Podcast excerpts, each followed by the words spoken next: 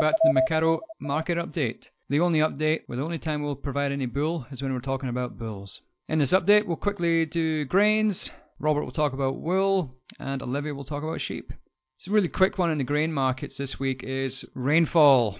We're getting it almost throughout most of New South Wales and Victoria.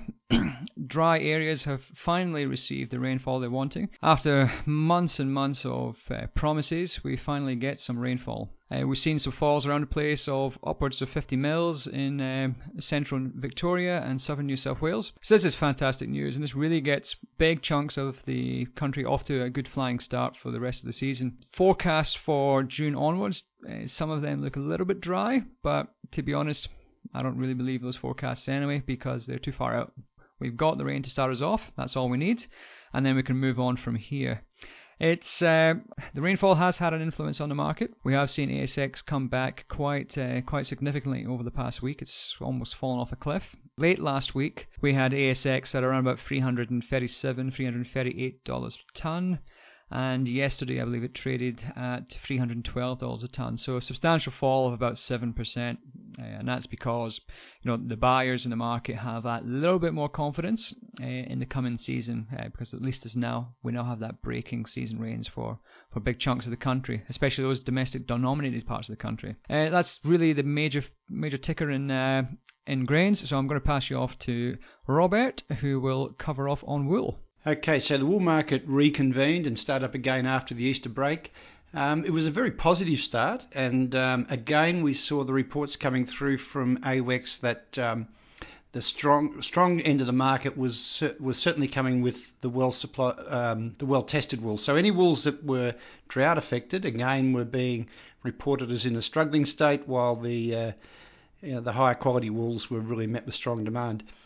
Um, there was also some figures came out at the end of the month about how much wool was coming into the system, and there was a big number of against the wool bales that were um, went to auction. They were down 19%, but when we had a look at the behind the scenes, we had to adjust it. They were down 19% compared to last month. We had to just adjust it because there was one less selling day. So in effect, it would have been down about 9%. It's still down, but um, not as bad as the uh, as the headline figure looks.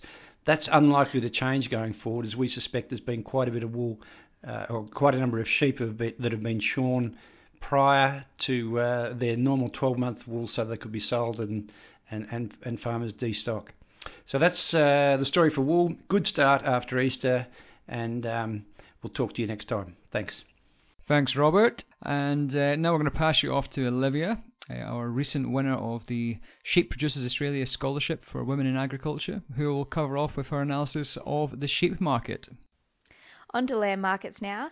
So from November to May, the supply of lambs for slaughter has been pretty close to the five-year average and similar to last year's levels as well. Obviously, the dry summer and autumns helped supply of lamb remain strong, We've seen plenty of ewe lambs and merinos which might have survived to join the flock had it rained a bit earlier. They've really been propping up supplies. The question still is at the moment though is when we're going to see that drop in supply and the prices pick up. It's a bit hard to get a gauge on the supply levels at the moment just because we've had the last few weeks of a disrupted market with the Easter and Anzac period. But a forwards price was put out by Coles last week at 830 cents per kilo carcass weight for July and that's pretty fair value. If we look back to where the Eastern States Trade Lamb Indicator was in July last year, it started at about 715 cents at the beginning of the month and finished just under 800 cents. So it really wasn't until August, September that we saw those record highs hitting well above 800 cents. So simply looking at last year's prices, the forward price that's on offer for July does look pretty attractive.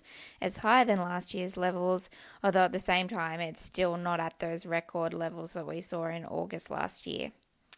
That being said, if we're taking into account the expected tight supplies going forward and what looks like it's going to be a strong demand from the export market, it's likely that lamb prices will get above 830 cents at some stage, whether that's going to be in July or if producers will have to hang on a bit longer to see those prices, we'll just have to wait and see.